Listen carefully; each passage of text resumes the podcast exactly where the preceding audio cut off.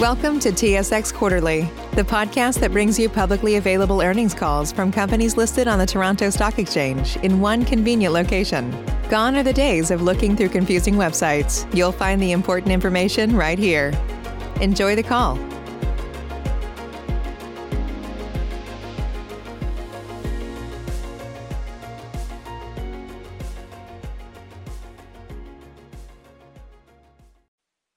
Morning, and welcome to the Manulife second quarter 2021 financial results conference call. Your host for today will be Mr. Hung Ko. Please go ahead, Mr. Ko. Thank you, and good morning. Welcome to Manulife's earnings conference call to discuss our second quarter 2021 financial and operating results. We are conducting this call virtually. The earnings release, financial statements, and related MD&A statistical information package and webcast slides for today's call are available on the investor relations section of our website at manulife.com. Turning to slide four. We will begin today's presentation with an overview of our second quarter highlights and an update on our strategic priorities by Roy Gori, our President and Chief Executive Officer. Following Roy's remarks, Phil Witherington, our Chief Financial Officer, will discuss the company's financial and operating results. After the prepared remarks, which were recorded in advance to ensure optimal sound quality, we will move to the live question and answer portion of the call. We ask each participant to adhere to a limit of two questions. If you have additional questions, please re-queue, and we will do our best to respond to all questions. Before we start, please refer to slide two for a caution on forward-looking statements and slide 32 for a note on the use of non-GAAP financial measures in this presentation. Note that certain material factors or assumptions are applied in making forward-looking statements, and actual results may differ materially from what is stated. With that, I'd like to turn the call over to Roy Gori, our President and Chief Executive Officer. Roy. Thanks, Hung. Good morning, everyone, and thank you for joining us today. Yesterday, we announced our financial results for the second quarter of 2021, and our strong momentum continued from the start of the year, with double-digit growth across a number of our key operating metrics compared with the prior year quarter. Turning to slide six. We delivered record core earnings of 1.7 billion dollars, an 18% increase from the prior year, with double-digit growth across our growth engines, Asia and Global WAM. And we reported net income of 2.6 billion dollars. New business value increased 57%, with strong contributions across all geographies, reflecting higher sales volume and more favorable margins. Our expense efficiency ratio improved by 2.1 percentage points compared with the prior year, demonstrating our continued focus on expense management. In our Global WAM business, we continue to build scale and benefited from growth in higher margin businesses. As a result, our core EBITDA margin increased 440 basis points from the prior year. Our NBV margin for Asia increased by 3.6 percentage points from the prior year, and this represents a tremendous growth from five years ago when the margin was in the low 30s. Turning to slide seven and the progress that we've made executing on our five priorities. As we discussed at our Investor Day in June, the next phase of our strategy is focused on accelerating growth and becoming the most digital, customer-centric global company in our industry. I'm very pleased with our progress in these areas. Growth in our highest potential businesses has outpaced other areas since 2019, and that continued in the second quarter, with both Asia and Global WAM delivering double-digit growth in core earnings. Our highest potential businesses accounted for 61% of total company core earnings year to date 2021, and we're on track to achieve our target of 67% of total company core earnings by 2022. In Asia, we announced a three-year partnership with LIMRA, a leading global trade association for the financial services industry, in order to further recruit best-in-class agents across Asia. This partnership complements our newly launched Manulife Business Academy, our region-wide unified learning and development platform for our growing number of agents.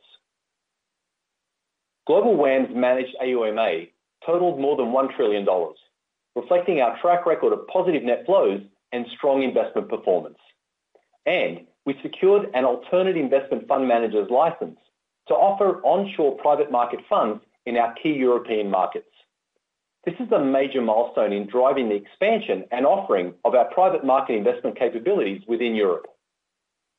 On the behavioral insurance front, we launched the Manulife Vitality Healthy Mind Reward program to help our individual insurance customers improve their mental and emotional well-being. Our ambition is to be a leader in our industry when it comes to digital capabilities and customer experience, and we're executing on our strategy to attract, engage, and retain customers by delivering an outstanding experience.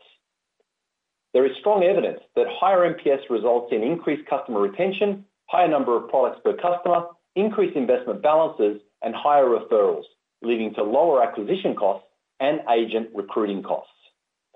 Since 2018, we've invested 750 million dollars in digital enhancements, which have positioned us well to better engage with our customers and has contributed to our NPS of +19 as of the second quarter of 2021. This is an 18-point improvement from our 2017 baseline, and we're on track to achieve our NPS target of +31 by 2022. During the second quarter, we continue to make progress on our digital journey across all our operating segments to better engage with our customers. In Asia, we entered into a new digital collaboration with Rewards, a rewards aggregator and management solution to further incentivize customers that are part of our MOVE program to be physically active. In the U.S., we continue to enhance our digital underwriting capabilities by integrating our underwriting decision engine with iPipeline, a leading provider of no-code or low-code content-based digital solutions to accelerate the life insurance application process. This new approach will dramatically reduce the life insurance sales cycle and offer a less intrusive way to collect medical history data with digital signatures. In our Global WAM business, we launched a new retirement mobile app for all U.S. plan members. The new app gives members the ability to enroll in their plan, view account details, make changes to their account, and use additional financial tools that provide them with guidance on their retirement saving strategies and financial priorities. Turning to slide eight. Expense efficiency is deeply embedded in our culture, and I'm pleased to see the benefits reflected in our second quarter expense efficiency ratio of 46.8%. The ratio improved by 2.1 percentage points year-over-year, reflecting pre-tax core earnings growth of 16% that far outpaced core expense growth of 5%. We've made significant progress towards meeting our goal of consistently achieving a ratio of less than 50%. In the second quarter, we freed up 200 million dollars of capital, primarily driven by our annuity guaranteed minimum withdrawal benefit offer program in the U.S. The GMWB offer program has reduced the guaranteed value of the U.S. VA business by approximately 7% since it was launched in 2019. It's a prime example of our organic initiatives to optimize capital and reduce risk. On a cumulative basis, we've freed up 6.1 billion dollars of capital through our portfolio optimization efforts across multiple legacy blocks. Whilst we've exceeded our target of releasing 5 billion dollars of capital, our commitment to optimize Manulife's legacy portfolio, especially LTC and VA, remains, and we continue to seek opportunities to reduce risk and unlock value. As I announced at Investor Day, we plan to reduce the core earnings contributions from LTC and VA to less than 15% of total company core earnings by 2025. I look forward to providing you with an update on our progress towards all of our 2025 supplemental goals at year-end. Our final priority is around building a high-performing team. I believe that culture will be a sustainable long-term competitive advantage, and that only a highly engaged, high-performing team can consistently exceed customer expectations and deliver superior results. Our target is to achieve top quartile employee engagement compared to global financial services and insurance peers by 2022, and we're proud to have achieved this ranking in 2020. We continue to deliver against our goals of increasing women in our leadership ranks, and our new graduate hiring of Black, Indigenous, and people of color talent in 2020 reached 52%, more than doubling our goal. In addition, we're continuing to develop our high-performing team and winning culture through initiatives focused on well-being, learning, and recognition. Highlights include our second annual Global Thank You Day for all colleagues, as well as our Bespoke Elevate Wellbeing program, our global initiative to encourage and help our teams focus on their well-being. And we're on the path to building a culture of sustainability to better our planet. In May, we announced our commitment to net zero emissions to support climate goals worldwide, recognizing the important role that 37,000 employees, 118,000 agents, and over $1 trillion in AUMA can play in global climate solutions. Of note, I'm proud to share that we're already net zero in our operations due to the carbon removals from our substantial owned and operated forest and farmland. Our journey to net zero focuses on three key areas. Through our operations, we'll substantially reduce emissions to lessen our footprint. We'll actively invest for a sustainable future. With our products and services, we'll develop innovative solutions that contribute to climate change mitigation and resilience. To conclude, we continue to demonstrate great progress against our strategic priorities. We're executing on the next phase of our strategy with a greater focus on accelerating growth in our highest potential businesses. Our strong results in the second quarter of 2021 showcase the strength of our Asia and Global WAM businesses, and I'm pleased with our progress towards delivering on our goals. Our commitment to continue to optimize our legacy businesses, especially LTC and VA, is as strong as ever. We continue to invest in our digital capabilities to both improve customer experience and deliver on our efficiency target. Whilst the challenging and uneven operating environment continues across many markets globally, we're pleased to see a path to reopening in many of the world's largest economies. We continue to believe that Manulife is uniquely positioned to win as the global economy positions to recovery and are optimistic about the future of our franchise. Thank you. And I'll hand over to Phil Witherington, who will review the highlights of our financial results. Phil. Thank you, Roy, and good morning, everyone. Turning to slide 11 and our financial performance for the second quarter of 2021.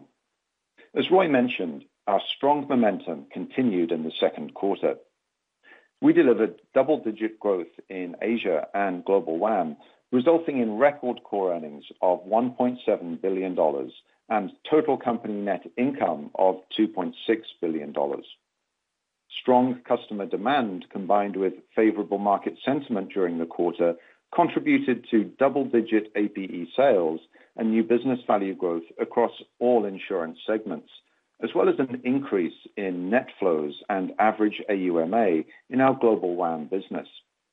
And our LICAT ratio of 137% and leverage ratio of 25.9% provide us with financial flexibility to deliver on our strategic priorities.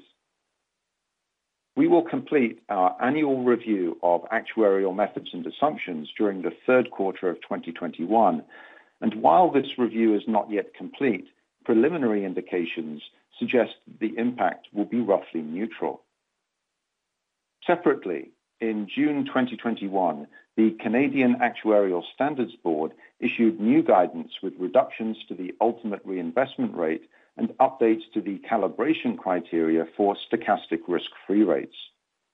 These updated standards include a reduction of 15 basis points in the URR and a corresponding change to the stochastic risk-free rate modeling and will be effective from October 15, 2021. We expect to adopt this standard in the third quarter of 2021, and consistent with our disclosed sensitivities, we estimate that it will reduce net income attributed to shareholders by approximately $550 million post-tax. The impact of this change will be reported in items excluded from core earnings as part of the direct impact of markets. I will highlight the key drivers of our second quarter performance with reference to the next few slides. Turning to slide 12. we generated core earnings of $1.7 billion in the second quarter of 2021, up 18% from the prior year on a constant exchange rate basis. This was driven by higher new business gains across all insurance segments, higher net fee income from higher average AUMA in our Global WAM business, the recognition of core investment gains in the quarter, and in-force business growth in Asia and Canada. These items were partially offset by modestly unfavorable net policyholder experience compared with net favorable COVID-19 impacts in the prior year quarter and lower net gains on seed money investments in segregated and mutual funds. Net income attributed to shareholders was $2.6 billion in the second quarter, reflecting growth in core earnings, gains from investment-related experience compared with losses in the prior year quarter, and larger gains from the direct impact of equity markets and interest rates. Of note, we delivered investment-related experience gains of $839 million in the quarter, reflecting higher than expected returns on ALDA, primarily driven by fair value gains on private equity, the favorable impact of fixed income reinvestment activities, and favorable credit experience. $100 million of these investment-related experience gains were reported in core earnings, with the remaining $739 million reported outside of core earnings. The direct impact of markets in the quarter was a gain of $177 million, reflecting strong equity market performance. The gain of $40 million from the direct impact of interest rates was the result of lower risk-free rates and flattening of the yield curve, partially offset by a charge from the sale of AFS bonds. Our year-to-date 2021 net income attributed to shareholders of $3.4 billion was above core earnings of $3.3 billion, despite market volatility throughout the year. This reflects the transitory nature of market impacts on our income period over period and our ability to manage market risks effectively over time. Slide 13 shows our source of earnings analysis. Expected profit on in-force increased by 8% on a constant exchange rate basis, driven by growth in Hong Kong, Japan, Vietnam, and Canada Group Insurance. New business nearly doubled compared with the prior year quarter, with growth across all insurance segments driven by higher sales, improved margins, and a more favorable product mix in the U.S., favorable product mix and strong sales in Hong Kong as well as Asia Other, and higher sales in Canada Retail Insurance. Net policyholder experience in the second quarter was modestly unfavorable, primarily driven by adverse claims experience in U.S. Life, partially offset by favorable claims experience in Canada Group Insurance. Long-term care policyholder experience was approximately neutral. Core earnings on surplus decreased compared with the prior year quarter, largely due to the net impact of lower yields on fixed income investments and lower net gains on seed money investments in segregated funds and mutual funds, partially offset by gains on the sale of AFS equities. Turning to slide 14. We delivered core earnings growth of 62% in our Global WAM business, reflecting growth in net fee income driven by higher average AUMA from the favorable impact of markets and net inflows, as well as favorable business mix. Core earnings in Asia increased by 20%, driven by higher new business volumes, reflecting a lessening of the impact of COVID-19 on sales, favorable product mix, and in-force business growth, partially offset by modestly unfavorable policyholder experience and lower investment income on allocated capital. Core earnings in Canada decreased by 7%, primarily driven by a lower level of favorable policyholder experience compared with the impact of COVID-19 containment measures on claims in the prior year quarter and lower investment income on allocated capital, partially offset by higher in-force earnings and higher sales in our retail insurance business. Core earnings in the U.S. decreased by 10%, primarily driven by a less favorable impact from COVID-19 on long-term care policyholder experience and lower investment income on allocated capital, partially offset by higher new business volumes. Core losses in corporate and other improved by $114 million, primarily driven by core investment gains, partially offset by the net impact of lower yields on fixed income investments, lower net gains on seed money investments in segregated funds and mutual funds, gains on sales of AFS equities, and lower interest on allocated capital to operating segments. Slide 15 shows our new business value generation and APE sales. Our insurance business delivered very strong new business value of $550 million in the second quarter of 2021, an increase of 57% versus the prior year quarter, with double-digit growth across all insurance segments.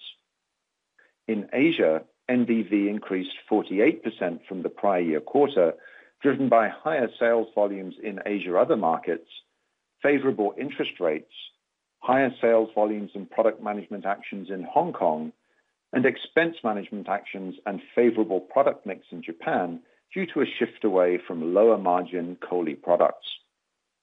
In Canada, NBV increased 65% from the prior year quarter due to the impact of higher sales volumes and more favorable margins. In the U.S., NBV doubled the level of the prior year quarter, primarily driven by higher sales volumes and more favorable margins. In the second quarter of 2021, we delivered APE sales of $1.4 billion, a 30% increase from the prior year quarter.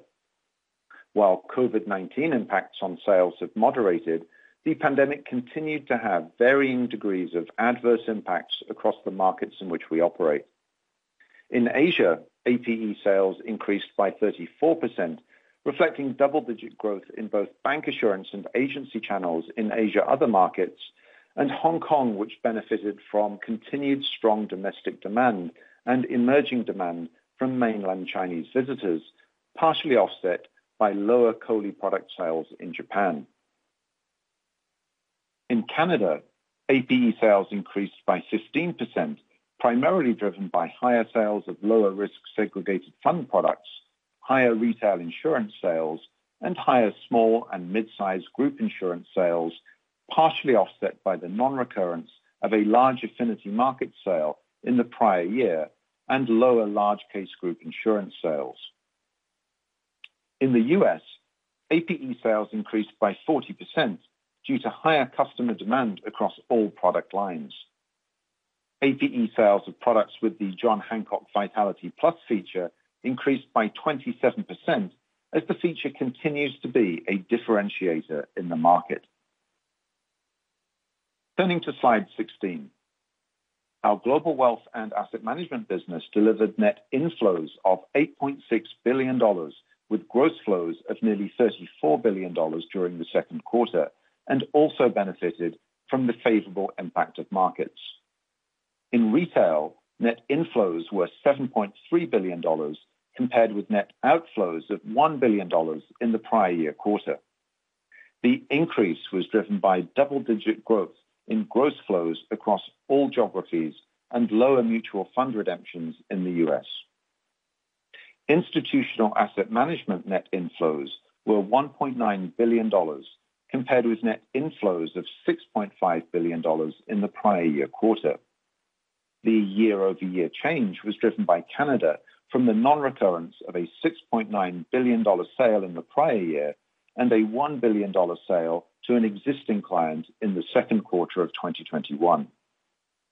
In retirement, net outflows were $0.6 billion, compared with net outflows of $0.3 billion in the prior year quarter, reflecting higher member withdrawals, partially offset by growth in new plan sales and member contributions. Overall, Global WAM's average AUMA increased by 26% compared with the prior year quarter, driven by the favorable impact of markets and higher net inflows.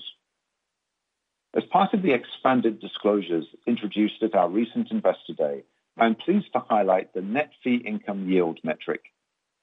Global WAM's net fee income yield of 44.4 basis points increased by 0.8 basis points from the prior year quarter, reflecting favorable business mix, which benefited from growth in retail net inflows. And core EBITDA margin increased by 440 basis points, driven by a combination of higher net fee income, operational benefits from increased scale, and disciplined expense management. The strong growth in average AUMA and core EBITDA margin expansion contributed to core earnings growth of 62% over the prior year quarter. Turning to slide 17, our strategic expense management program is mature and efficiency is embedded in our culture. We delivered an expense efficiency ratio of 46.8% in the second quarter of 2021, with an improvement of 2.1 percentage points compared with the prior year quarter.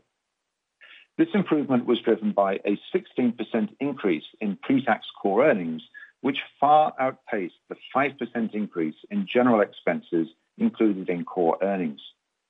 We remain committed to our goal of consistently achieving a ratio of less than 50%. As I mentioned at our recent Investor Day, we've set our sights on achieving positive jaws in 2023 and beyond, meaning that we will endeavor to have our top-line growth, the denominator of our efficiency ratio, exceed our core general expenses growth rate.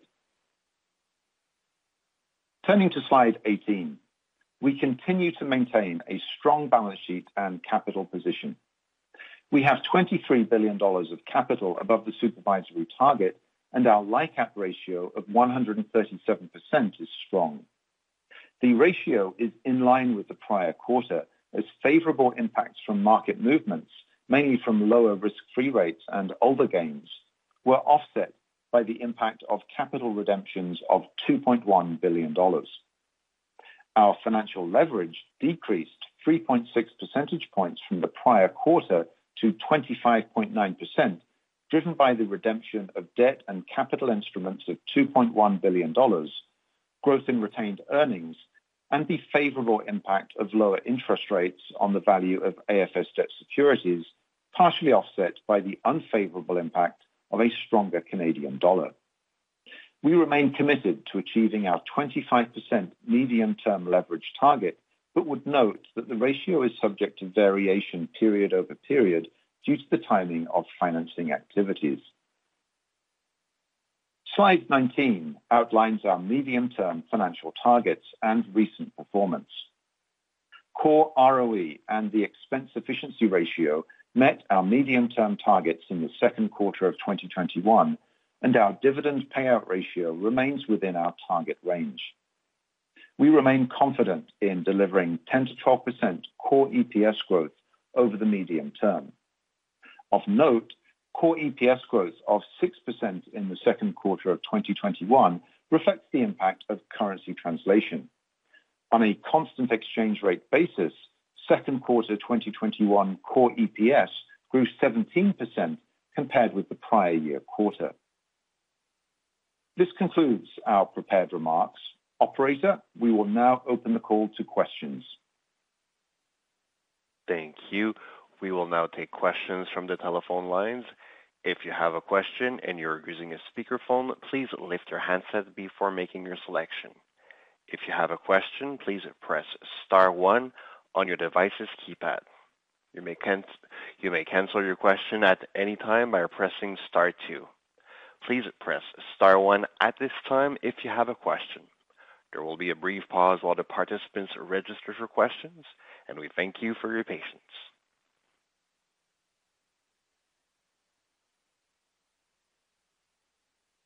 The first question is from Humphrey Lee of Dowling & Partners. Your line is open. Please go ahead.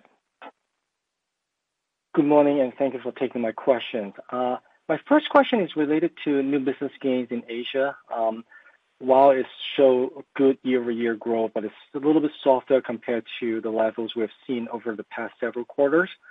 I believe uh, the sales mix had an impact on that. but I was just wondering if you can elaborate on some of the moving pieces for new business gains that we've seen in the quarter, and what is your outlook for that coming from uh, uh, Asia in the coming quarters? Thanks, Humphrey.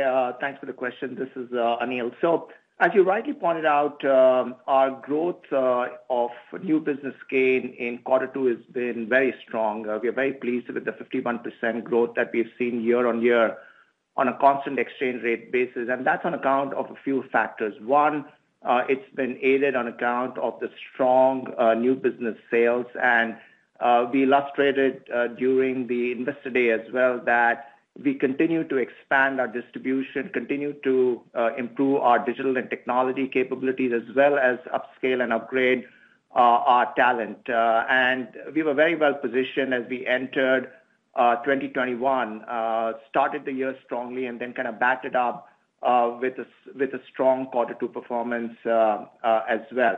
In addition to that, uh, we have been taking a number of steps on driving product mix. We have taken a number of repricing actions over the last uh, 12-18 months, as well as, uh, as you would have heard Phil illustrate, been very disciplined around our expenses. So a combination of these factors have resulted into the growth that you're witnessing on the new business gain line. The new business um, growth we believe is quite consistent with our Uh, sales volume. So, uh, as as you reckon, it is highly correlated uh, with new business sales. And if you look at the correlation, it's quite consistent over over quarter one and and quarter two. And To your second question, in terms of the outlook, if I were to kind of draw your attention to the trajectory of the previous three quarters, and if you were to kind of normalize that for the seasonality of quarter one, which, as you know, is primarily uh, the China door opening effect, that will give you a good indication, Humphrey, of the new business gain trajectory. Uh, I would also like to point out, in addition to that, that uh, we've also witnessed a 16% growth on EPIF, and that is our ongoing focus on driving value out of our out of our in-force book. Uh, the only thing I would caveat uh, in terms of outlook uh, is that we have seen more recently resurgence of COVID in many of our Southeast Asian markets. And while we have had a significant experience over the last 18 months to operate in a COVID environment, obviously, that's something that we are watching exceedingly closely.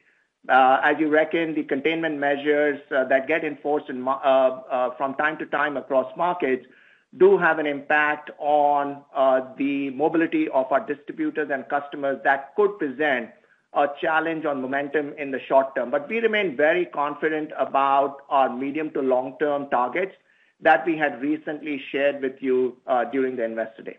Thanks for the question once again, Humphrey. Uh, that's helpful, but I guess looking back at the past several quarters, there's probably around 170 million of new business gains in quarter three and quarter four, and then obviously Q1 was very strong because of the door opening in China.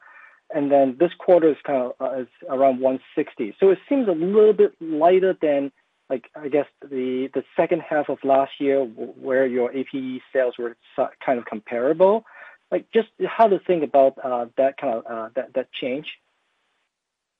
Yeah. So I think, um, as as I pointed out, I think from a year-on-year perspective, our growth has been pretty solid, uh, as as you would have seen uh, from our disclosures. Um, I guess you will always have some level of variability depending upon the uh, geographic mix as well as product mix, as you highlighted in your question. But, as I said, the correlation between new business sales and new business gain Uh, in in our reckoning has been pretty consistent. Uh, as I said, uh, if you do normalize for quarter one seasonality, it should kind of give you a good indication of our new business gain estimate. Humphrey, I'll just add, Anil, I think Anil covered it quite well, but I would just say that seasonality isn't just affecting necessarily our total sales, it'll also affect the sales by geography. And as you highlight, Q3, Q4 isn't radically off what you saw in Q2. Uh, from a results perspective, but the makeup of our results does vary based on seasonality. It's obviously more pronounced with Q1 and China, but there is a bit of a mix across the different markets, and Q2 isn't radically different to Q3, Q4, as you highlighted. I wouldn't look at that as a big difference. Um, and again, it really goes to the fore of the geographic diversity that's really very helpful for us and has allowed us to continue to deliver strong results and, quite frankly, gain market share across uh, many markets in Asia, not only in 2020, but in 2021 as well. Thank you. I appreciate that. Um, my second question is related to Global WAM. Um, you saw very strong uh, retail net flows in a quarter, and as you pointed out, strong growth sales across geographies and low redemption. Can you just talk about where you're seeing traction uh, in terms of kind of uh, which geography is getting uh, stronger inflows, and then also what type of asset classes are getting uh the inflows? Yeah, thanks, Humphrey. It's Paul here, and I'll answer the question. Yeah, as you mentioned, we had a very strong quarter this quarter in terms of gross flows and net flows, and retail was the primary driver there. And Phil mentioned in his opening remarks, we did see double-digit growth across all three regions in gross flows. I think that just speaks to just the underlying quality of the franchise and the diversification. It's also worth noting that in our U.S., it was the fourth straight consecutive quarter of positive net flows in our U.S. business. That's also contributing here. We've seen continued momentum in that business building off the last three quarters. The other thing helping us here is in terms of your question on mix. You know, if you look back to maybe the start of 2020, we were selling quite a bit of fixed income. We were seeing a much more balanced mix of uh sales now, particularly within the retail channel to equity and to balance mandates. So that's also helping you know, drive the overall flows and and uh profile of the business, but also support that net yield that we're now disclosing. So we're we're the fundamentals of the business are very strong. And I would say they're also strong in the other channels as well, just not as pronounced as retail where uh where we're seeing a big impact. Got it. Thank you. Thank you. The next question is from Tom MacKinnon of BMO Capital Markets. Please go ahead. Yeah, thanks very much. Uh, good morning. Um, I want to talk a little bit about the uh, policyholder experience losses in the quarter. And if we look at um, overall uh, um, the experience gains and losses on a core basis worth 34 million, it seemed to be in line with what we were looking for despite probably higher policyholder experience losses. So maybe you can kind of explain what other uh, experience gains or losses might have been in there. So uh, I guess to summarize, it would just be a little bit more color on the policyholder experience losses by geography and uh, what were the other core experience gains or losses that um, contributed to the minus 34 that you reported. Thanks. Thanks, Tom. It's uh it's Steve here, and I'll I'll be happy to answer that question. Uh as Phil as Phil noted, our overall policyholder experience was slightly unfavorable at 15 million loss. And the big the drivers there that Phil called out, U.S. life claims experience. The the one piece of color I'd add there is the the bulk of what we saw in terms of coming through as a loss occurred at the start of the quarter in April. I think we're seeing some uh, some COVID trends in in those results, but it got better over the course of the quarter. Uh, Those were offset by gains in our Canadian group uh, group insurance business, primarily in uh, our long-term disability business, where we saw strong recoveries.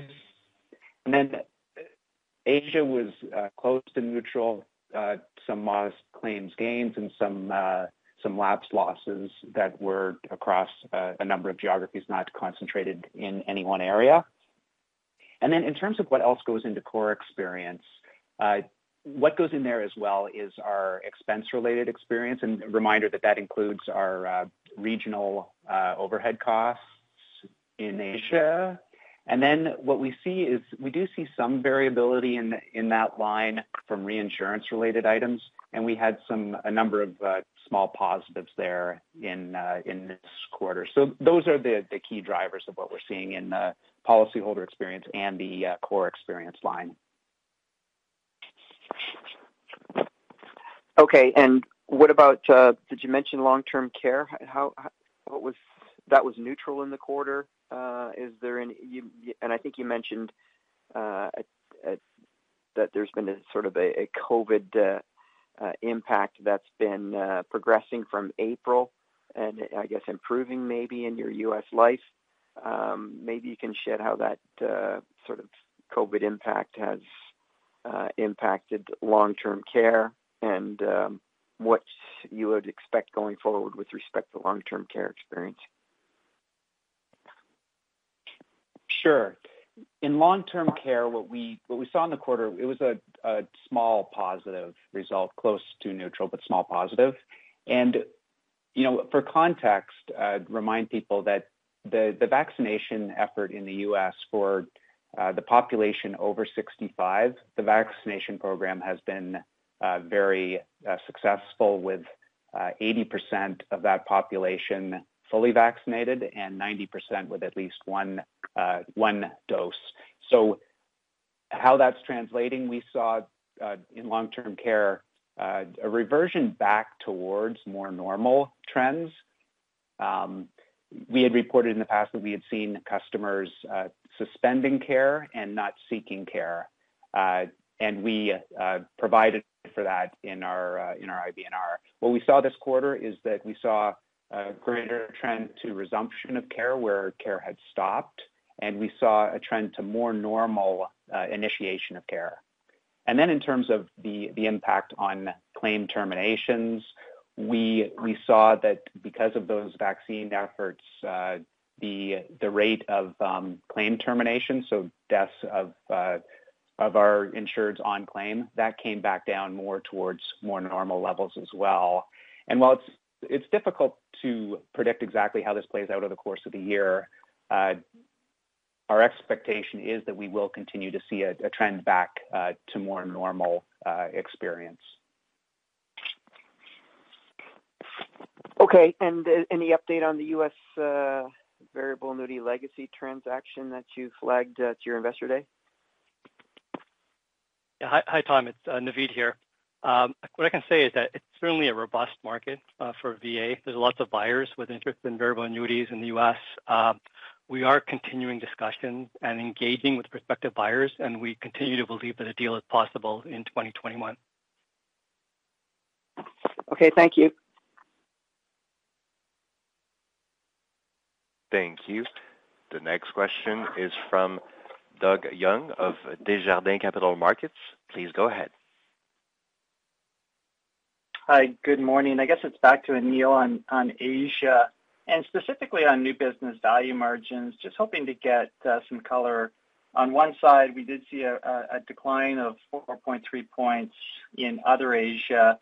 And on the flip side, we did see Hong Kong new business value margin 75.8%. I think that's the highest I can recall. And so just trying to get a sense, is there some unusual items here? Uh, what's really kind of flexing Uh, these two margins in different directions? Thanks for the question. And uh, let me start with Hong Kong uh, first. So, The Hong Kong new business value was driven on account of a few reasons. One, we saw a growth of 7% on sales.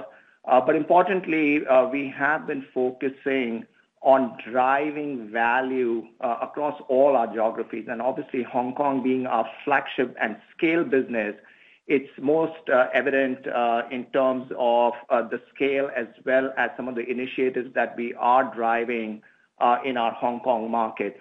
Clearly, product mix has been a key driver of it.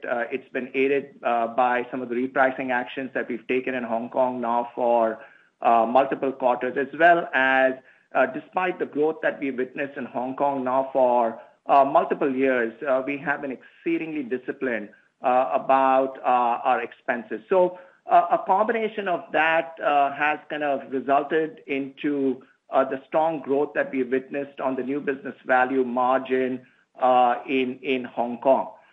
With respect to Asia other, and again, Uh, I do want to kind of highlight the fact that uh, Asia other uh, continues to perform exceedingly strongly. The new business value growth year on year stood at 59%. And again, that should not surprise us given the constitution of Asia Other. We have markets like China, Singapore, Indonesia, Vietnam that kind of constitute Asia Other. So it not only provides diversification strength to Asia, but also provides diversification strength to the Asia uh, Other segment.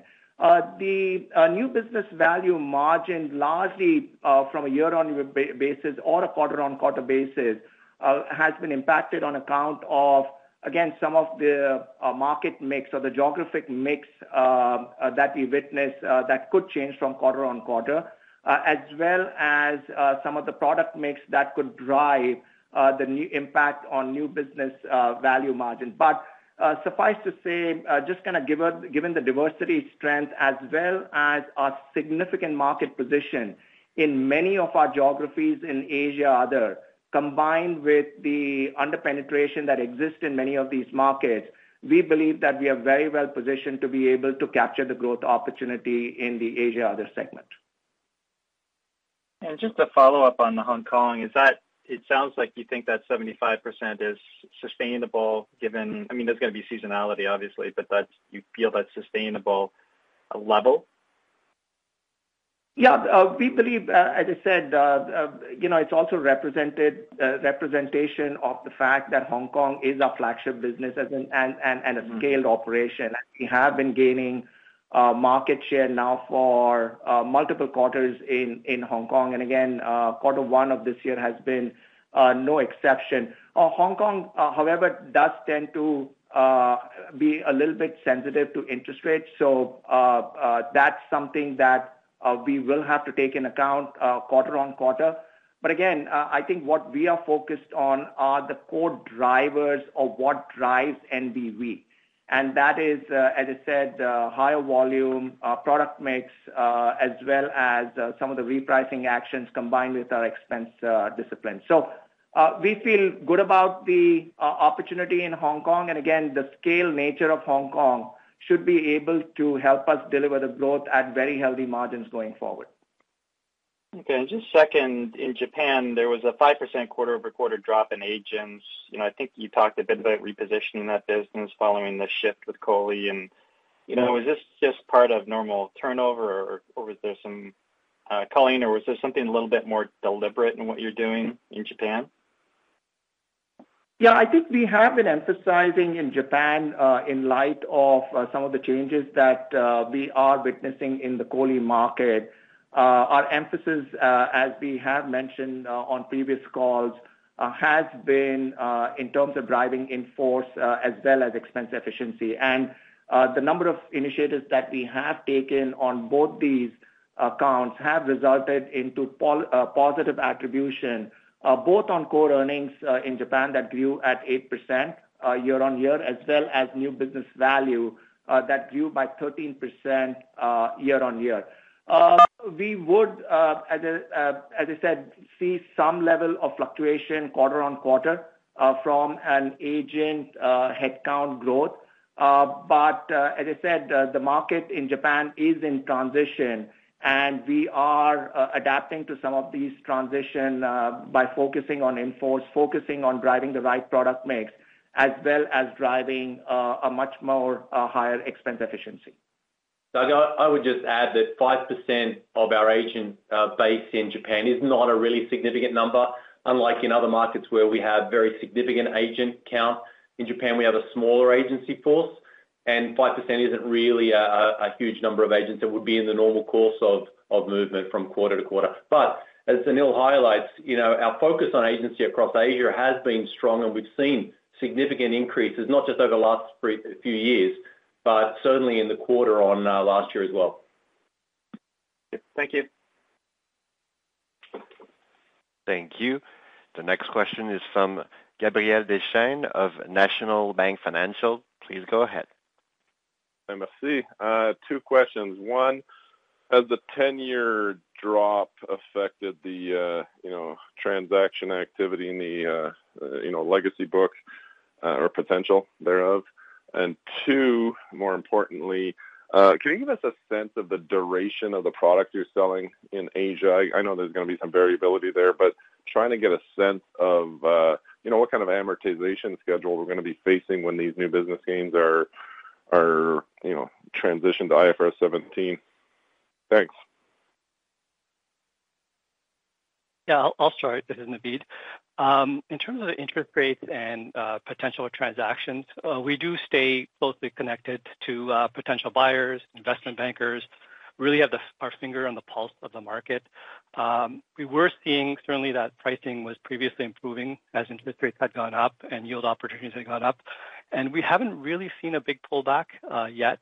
So we do see a lot of activity in the market, a lot of capital continuing to chase deals. And so, you know, from our end, we're, you know, continuing to regularly test uh, potential opportunities to transact, evaluate the bid-ask spread for every block, and and certainly will transact if it generates value. Thanks. Thank you. And Gabe, it's Steve.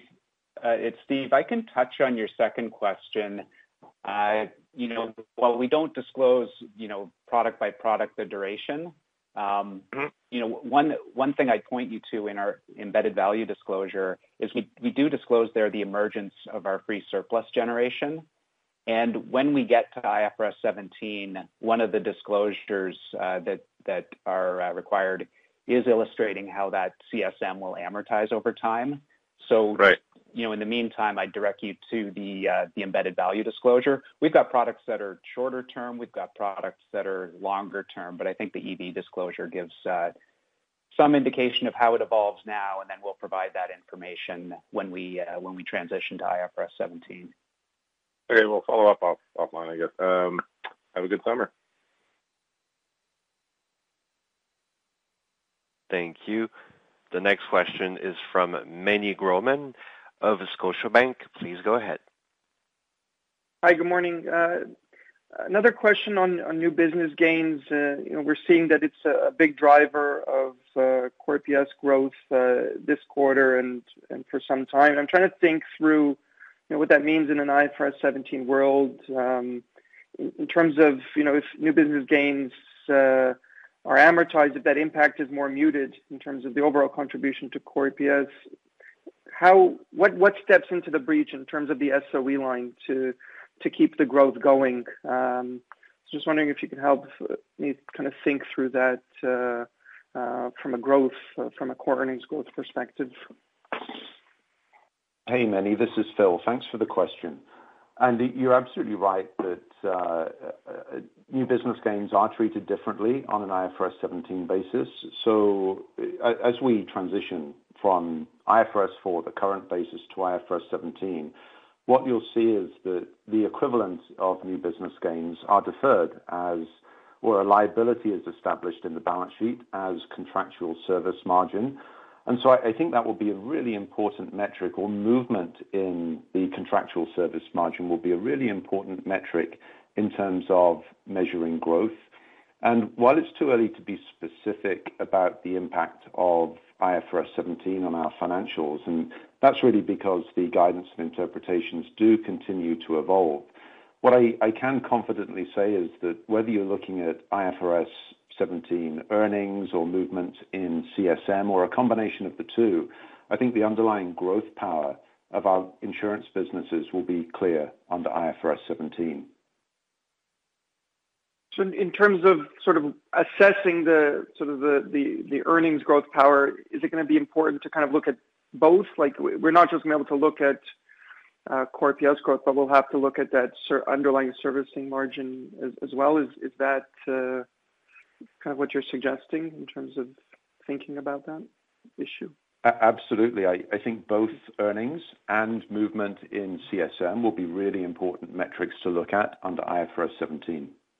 Yeah, I think you hit the nail on the head, Meny. Um, CSM is gonna be a key measure through which to assess insurance companies going forward under IFRS 17. And the growth of CSM will be a good leading indicator for future profitability as it obviously gets amortized. So I think you're on the right train as it relates to CSM and looking at growth as a key driver of value in the future. This is a topic that we're gonna have to spend a lot more time discussing with you all, so we're we're looking forward to that as we are able to provide much more clarity in uh, coming quarters. Thanks, Phil. Thank you. The next question is from Lemar Persaud of Cormark Securities. Please go ahead. Yeah, thanks. My question's on the uh, core EBITDA margin improvement in wealth management. So certainly, I think it's possible for the uh, core EBITDA margin to move higher, but my question is more so on the uh, sustainability of the rate of improvement. So could you really could you talk to me about what's the outlook for the core EBITDA margin improvement over time? Like, usually, when I think of these businesses and margin improvements, I think of it as being a little bit more uh, gradual, but we're seeing quite the step up so far this year. Thanks. Yeah, thanks for the question, Lemar. It's Paul here. Yeah, you know, as you mentioned, in terms of the EBITDA margin, we have seen a pretty big pickup over the last year, and we're now four consecutive quarters being above 30, which was our previous guidance of trying to get to that mark, which is obviously a you know a new threshold we've surpassed and are feeling quite comfortable uh, where we are. What I would say is, you know, as we've highlighted previously, we try and target expense growth at about half of revenue growth in the GWAM business, but you do need to look at this over a longer-term time frame. We will need to invest in the business. You know, expenses will move around a little bit quarter to quarter. So it's it's not going to be you know, straight trajectory on the way up. We're going to have to invest, and a lot of it is dependent on markets. What we're focused on is what we can control. And I think as you look at our franchise and the diversification and, frankly, the strategic choices we have by region where margins are different, particularly in Asia and Canada, and by channel, you know, just with the strength of our retail franchise, again, where we tend to see higher margins, we're feeling really good just about our ability to you know, consistently deliver you know, positive net flows over the long term and our ability to drive efficiencies out of the global franchise. You know, one of our milestones this quarter is we surpassed 1 trillion in assets under management and administration for total GWAM. That gives us tremendous scale for the business. So we do believe we can continue to drive margin improvement as we go forward, but you know, that's going to be dependent on on market levels, you know, mix of business, investor preferences, etc. But overall, I would say fundamentals of the business are good. Uh, we feel we can continue to drive this margin uh, higher over the long term.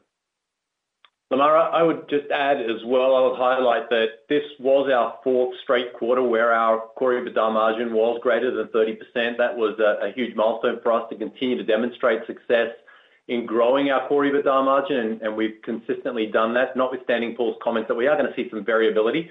Two big factors that are helping us are, A, our global scale, which is really coming to the fore when you're able to defray or Uh, leverage your expense base across multiple markets. That's certainly an advantage for us on margin. The second, as Paul highlighted, is that we have tremendous growth opportunities in geographies which have very high margins. And while we may see some competitive pressures on fees in certain geographies, the fact that we're growing in other geographies that are higher margin is certainly uh, a tailwind for us and something that we're very excited about, which is why at Investor Day we highlighted that Global WAM was a key opportunity for us as we look forward to not just the next couple of years, but quite frankly, the next decade. Great. Thank you. And then my second question is on expenses. So it's maybe more appropriate for Phil. So so far in 2021, the efficiency ratio has been meaningfully below your uh, less than 50% target. What this seems to suggest to me is one of two things. Either we're likely to see the target move down to something lower or a higher NIX ratio. So can you talk to me about which of those two are more likely in your view? And uh, if a higher NIX ratio is more likely, what's going to drive that? Thank you. Hey, Lemar, thanks for the question. And uh, your observation is absolutely right. We've been notably below the 50% uh, benchmark, the target that we've set ourselves for 2022, and that it's been below it for a couple of quarters now. Uh, what I would highlight, though, is that when we talk about a 50% uh, cost efficiency ratio, we're looking at consistently delivering that over a period of time, and there always is some seasonality with expenses. And I'm not yet satisfied that we are consistently delivering an efficiency ratio below 50%. So so that's something that that I think we need to observe over a number of uh, more quarters. There is a tailwind at the moment in that uh, pre-tax core earnings has been growing very strongly in the first half of the year, and that is favorable for the efficiency ratio. But I want to emphasize, from an expense management perspective, our priority here is uh, very much strategic expense management, strategic cost management. So it's it's not about belt tightening. Our program is mature, and we're looking to link efficiency with other elements of our strategy, in particular, the digital and customer elements of our strategy and our ability to deliver scalable growth. And this touches on your earlier question to Paul. You know, there's a real link between our ability to scale the organization and our efficiency program because we're then able to to grow the business in an efficient manner, which is why both on the insurance side and on the wealth and asset management side, you see that operating leverage emerge. You touched on the future, and one of the things that um, I commented on at Investor Day is what happens beyond consistently delivering a 50% uh, cost efficiency ratio. And what we said there is that we we really target to deliver positive jaws, which means we expect the the growth in our pre-tax, pre-expenses core earnings to outpace the growth in our in our expenses. And I think that does speak to ongoing operating leverage that would take the ratio below 50% beyond 2022. Great. Thank you. Thank you. The next question is from Nigel D'Souza from Veritas Investment Research. Please go ahead. Thank you. Good morning. I wanted to follow up on uh, U.S. life experience in this quarter. And you know, with the emergence of the Delta variant, we're seeing COVID trends uh, diverge uh, on a state-by-state basis, with some states having more adverse experience. I was wondering if you could refresh us on your U.S. life policyholder mix geographically. Are there certain states that you're more concentrated in in the U.S. or less concentrated in? And how do you expect that to translate into um, claim experience on the life side in the near term? Thanks, Nigel. It's Steve. I can start, and Marianne can add uh, comments if she would like to as well. You know, reminder of uh, you know, some of what we saw during the you know, the pandemic last year was we saw a diversity in terms of our mortality and our longevity risk. So we saw we, while we saw losses on our mortality business in U.S. Life, we saw gains in long-term care. Now, and those trends can uh, deviate a little bit quarter to quarter, but the diversification is there. Uh, my expectation is that we you know, it's hard to predict how the variants evolve, but if we if we watch the trends right now, the the rates of mortality have come down substantially. And I mentioned earlier the um, the protection that the you know the population over 65 has received, I think is a positive sign. Uh, so you know, depending how this emerges, I would still expect to see offsets. I think it's just difficult to predict right now, um, you know, what the variants might do. Um, I don't know if uh, Marianne wants to comment uh, on geographic mix. Yeah, happy to, Steve. Thank you. Um, from a geographic mix, we are across the entire U.S., but um, we are concentrated definitely more so in the big states like California, um, in the past, New York, Florida, New England states. We have actually stopped selling in New York any new business. We still have uh, some product offerings that are there, but we have pulled out of New York temporarily. We are generally all across the U.S. Okay. And that would apply for long-term care as well. So I was just adding that that would apply for long-term care as well. So the You know, the comment around the the diversification benefit, uh, I expect to continue to exist. Okay, that makes sense. And if I could tie that together with your, you know, longer term strategy of reducing the contribution to core earnings from LTC and VA. You know, tying your previous comments together, if we have, you know, variants that are more vaccine resistant or escape the vaccine and COVID-19 becomes more endemic instead of a pandemic, um, can you explain or just provide more color on how that fits with your long-term strategy to reduce the LTC and VA exposure? Uh, uh, wouldn't you want that longevity exposure offset uh, to exist or to be substantial if mortality risk is elevated in an endemic COVID-19 scenario? How do you think about it long term?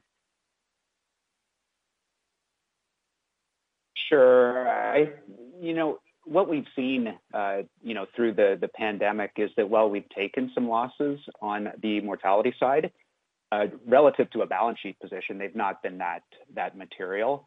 So, you know, in terms of the overall mortality risk that the company has, uh, quite comfortable with that.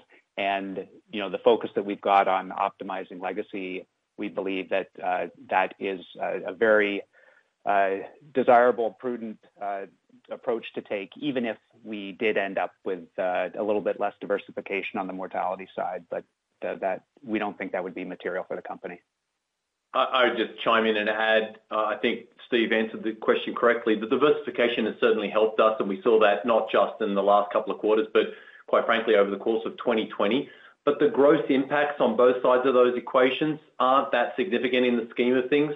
And again, we see a lot of value in continuing to focus on reducing our legacy businesses. And as we mentioned at Investor Day, LTC and VA will command much greater focus for us, and that certainly isn't going to change. Okay. Appreciate the color. Thank you. Thank you. The next question is from Darko Mihelic of RBC Capital Markets. Please go ahead. Hi. Thank you. Good morning. I have uh, three questions, but I'll adhere to the two-question limit. Uh, the first question is an easy one, I think. In the U.S., you had very good sales and very good new business gains. Uh, what I'm interested in knowing is what was the biggest driver of the increase in the new business gains, and how sustainable do you think this new level is? Thanks, Darko, for the question. It's Marianne. Uh, certainly, in the in the first half of 2021, we certainly benefited from higher customer demand, really across all of our product lines, and our new business growth rates continue to be quite strong. The, The new business gains specifically were a combination of our strong sales as well as favorable margins. And the margin increase, as you can imagine, with the strong sales, you know, we get efficiencies of scale. But it's also as a result of some of our continued discipline that we have in our pricing of our products, Um, new product development, as well as significant expense management that Phil was talking about earlier, which were all part of our strategic plan that we had set back in 2018. And so we've been really working on the profitability of the overall business. So we're quite pleased with where we have landed. We also tend to play in the portions of the market that have the highest margins as well. And I do think that makes a difference. And just a reminder that our high-net-worth international business that's run out of Bermuda is also part of our U.S. segment as well. And the margins on that business are very, very high. Um, And we do see a competitive advantage with Vitality. And as we continue to go forward, you know, all of these factors together, we think the fundamentals are strong, and there will be variability similar to what Anil was talking about um, in terms of gains. But I think we feel feel good about the future as well. Okay. Thank you. And so just to further emphasize, you think, I mean, obviously, there's variability, but we've hit sort of like a new run rate level, give or take a few, you know, give or take 10 or 20 million? Yeah. I think that uh, we're feeling pretty good about where we are, again, based on some variability. I don't want to commit to a a new run rate. Obviously, the the sales uh, growth was a significant factor to this. But on the margin side, we feel good about where the margins are and a lot of the work that we've done in order to get the profitability in a good spot. Okay. Thank you very much for that. My second question is probably for Steve, but may also include you, Marianne. So um, you know, we were reading today about massive changes Uh, in Canada with respect to long-term care, uh, possibly resulting in significantly higher costs to run long-term care homes in Canada. Clearly, a different paradigm in the U.S. But I know next year you're going into the um, large assumption review. So the question is, uh, is this something that's on your radar screen? How sensitive and how big a magnitude Um, is there possibly for a change to expense assumptions in the long-term care blocks? And then an addendum to that is, how quickly can you adjust premium rates based on significantly higher expenses for long-term care? I realize there's a lot of parts to that question, um, but uh, any kind of insight there would be uh would be interesting and helpful. Thank you. Thanks, Darko. It's Steve. I can start, and uh, Marianne may uh, may wish to add. Um, you know, we're watching closely all the potential implications over time from uh, from the pandemic. And that would include what the trends are in long-term care? You know, will there be a shift in care setting? You know, will more care be delivered at home? Um, what might the cost of long-term care services be? And, you know, the short answer is right now, uh, we don't know. You know, I think what we saw in the second quarter is customers are just starting to feel comfortable resuming care of some kind. But in terms of the longer-term trends, we're gonna have to study that really, really closely. Uh, in terms of how, you know, if there were trends that emerged, you know, the question around adjusting premiums, that has been a lever that we have been able to use, giving customers options. We disclosed at Investor Day that we've achieved 9 billion of uh, premium increases over time and continue to make progress against our um, uh, filings with the state. So it has been a very effective lever. If there are clearly defined trends, those are things that, you know, uh, we can file for rate increases. So once there are very clear trends, we can and would take action. So Marianne, uh, I'll pass to you if you have anything to add. Yeah, I think you covered it very well, Steve. I really don't have anything to add into that. So just a quick follow-up on that, Steve. So the suspicion that I have brewing is, you know, you'll do your work, and you, as a company, may decide to get ahead of that expense curve and possibly results in a large reserve build. And then only afterwards, once there is clear evidence of an increase in costs, can you go back and ask for premium rate increases. Is that is that a possible outcome here or a likely outcome? Uh, no. Let me be clear. You know, on the reserving side, uh, you know, given that we're talking about a long-term exposure, I would not adjust reserves until there were very, very clear trends. That's either positive or negative, by the way. So the the reserving, uh, my expectation, the reserving would line up uh, with, you know, we need to have confidence in the trends before we would change premiums. We need confidence in the trends before we change assumptions. And in long-term care, there are, you know, there's a variety of different things going on. As I mentioned, you, you talked about the potential for higher cost. I don't know if that will occur. I have not settled on that. Uh, you know, other trends that could be positive would be more home care, which tends to be less expensive. So I think we need to watch the trends, and there won't be any knee-jerk uh, reactions. Okay, that's very helpful. Thank you, Steve. Thank you. The next question is from Paul Holden of CIBC. Please go ahead. Thank you. Good morning. So, first question is related to premium rate increases in long-term care while we're on that topic. It Seems like we've been waiting for some of those uh, additional rate increases to come through. Are there any uh, updates uh, there?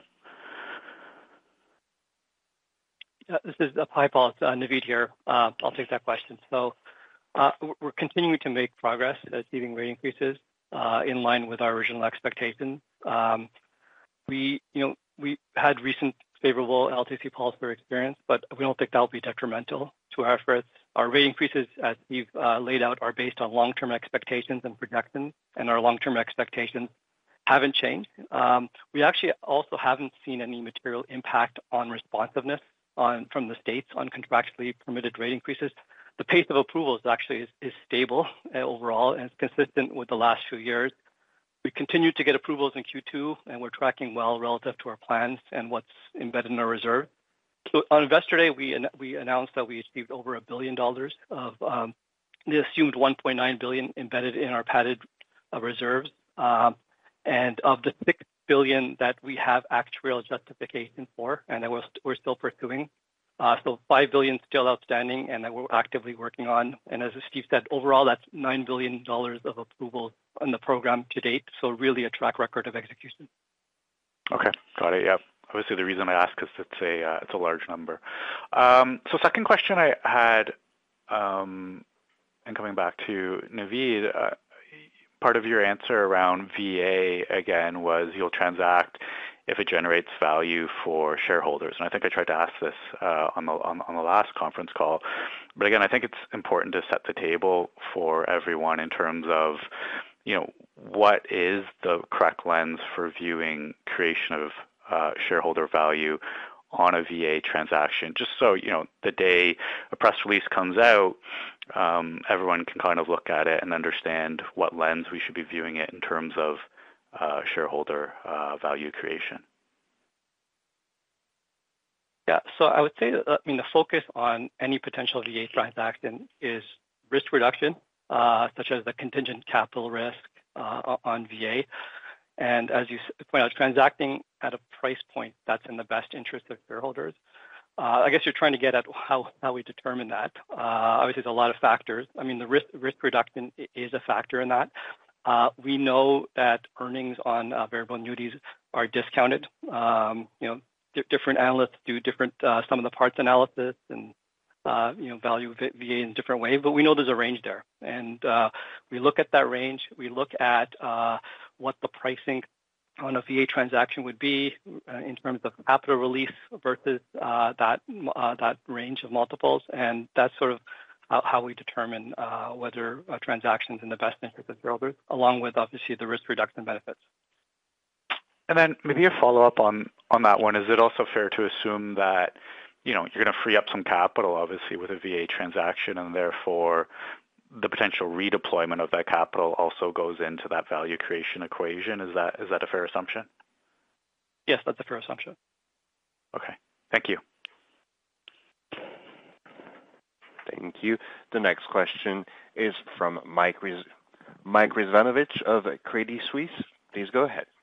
Hey, good morning. Uh, question for Anil. I want to go back to the Asia business and um, just looking at the 20% growth rate that you've talked about uh, year-over-year basis, and, you had a pretty big uh, sequential step function up in Q3 of uh, 2020. So it looks like you're coming up against a very tough comp year-over-year next quarter. So I'm just wondering, what is it that changes in the business in the near term that's going to get you there and, keep you on that, you know, 15 uh, 15% plus targeted growth rate? Because when I do look at the last four quarters, you haven't really had much movement, even on a CER basis, in terms of your core ROE in U.S. dollars. Thanks for the question. So, um, in terms of uh, the way we kind of uh, think about the business is uh, through a lens of how we're faring on our drivers. And towards that, uh, uh, I had emphasized the fact that we continue to expand our our distribution. We now have 117,000 agents in Asia. We have 10 exclusive bank partnerships. And across both um, the agency growth as well as penetrating further our bank partner base, we have significant opportunity to be able to drive momentum uh, Uh, on an ongoing uh, uh, basis. Uh, I also do want to kind of highlight the fact that we have made significant investments and continue to do so in improving our digital experience, and specifically when it comes to uh, how distributors interact with our customers. And that has a couple of knock-on impacts. One, it allows us greater expense efficiency, but also it allows us greater productivity and a higher customer experience on account of the investments that we are making on digitization. Uh, one of the other points that we've illustrated in the past, and Roy alluded to that as well, one of the key strengths within our Asia franchise is the diversity of our operation. And from time to time, you would have noticed that uh, if we do face a headwind in one uh, market, it does kind of then get compensated by a tailwind in the other. And that is something that we would continue to kind of amplify as we kind of think about all our reported segments uh, going forward. So, uh, in the short term, we might have some momentum challenges on account of the resurgence of COVID, and that's something that I mentioned earlier as well, uh, specifically impacting our Southeast Asian markets like Vietnam, Philippines, Indonesia, Malaysia. They have kind of seen a significant increase in COVID.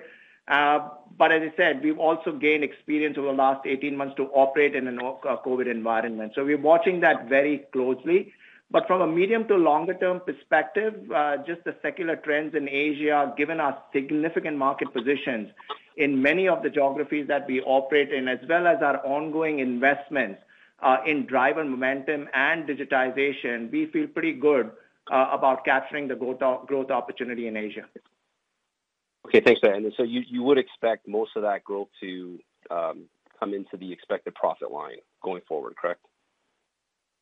Uh, I would not. Uh, I would say on both, right? We've kind of, and I again mentioned that uh, we have been applying specific emphasis on in-force, and you can see the robust growth that we have been able to deliver in quarter two, 16% in quarter two of this year.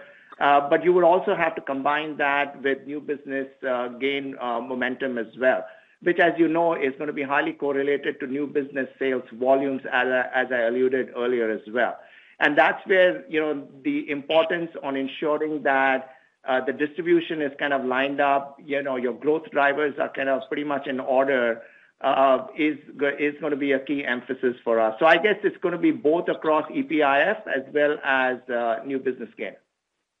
Okay. Thanks for that. And then just one quick one, maybe best for Phil.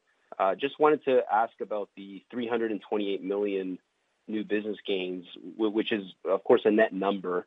Uh, can you provide any color on um, how much strain there might be in that number? I'm trying to get a sense of what the actual new business gains were uh, on a gross basis, um, which would be reduced by any negative strain. Do you have negative strain in some products that you sell and positive in others?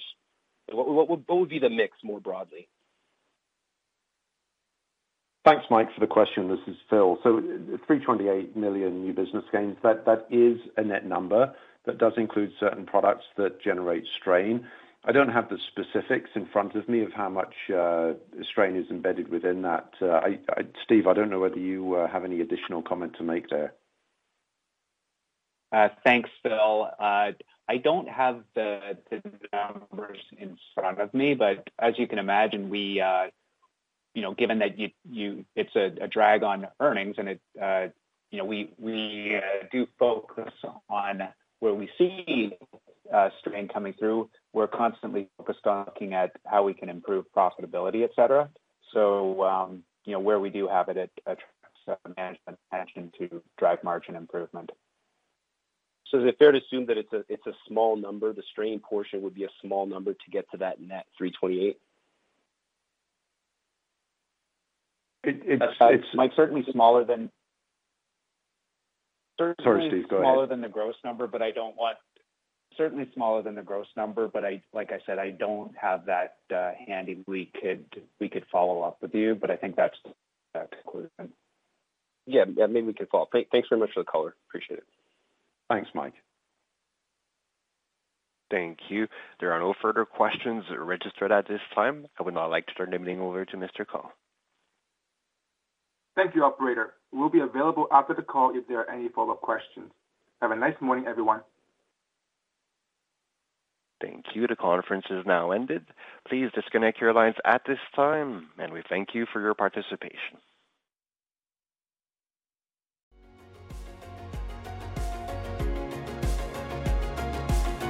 Thank you for listening to TSX Quarterly. If you enjoyed the cast, remember to leave a good rating. And remember, for any additional inquiries, please consult the company's investor relations section on their website. See you next time.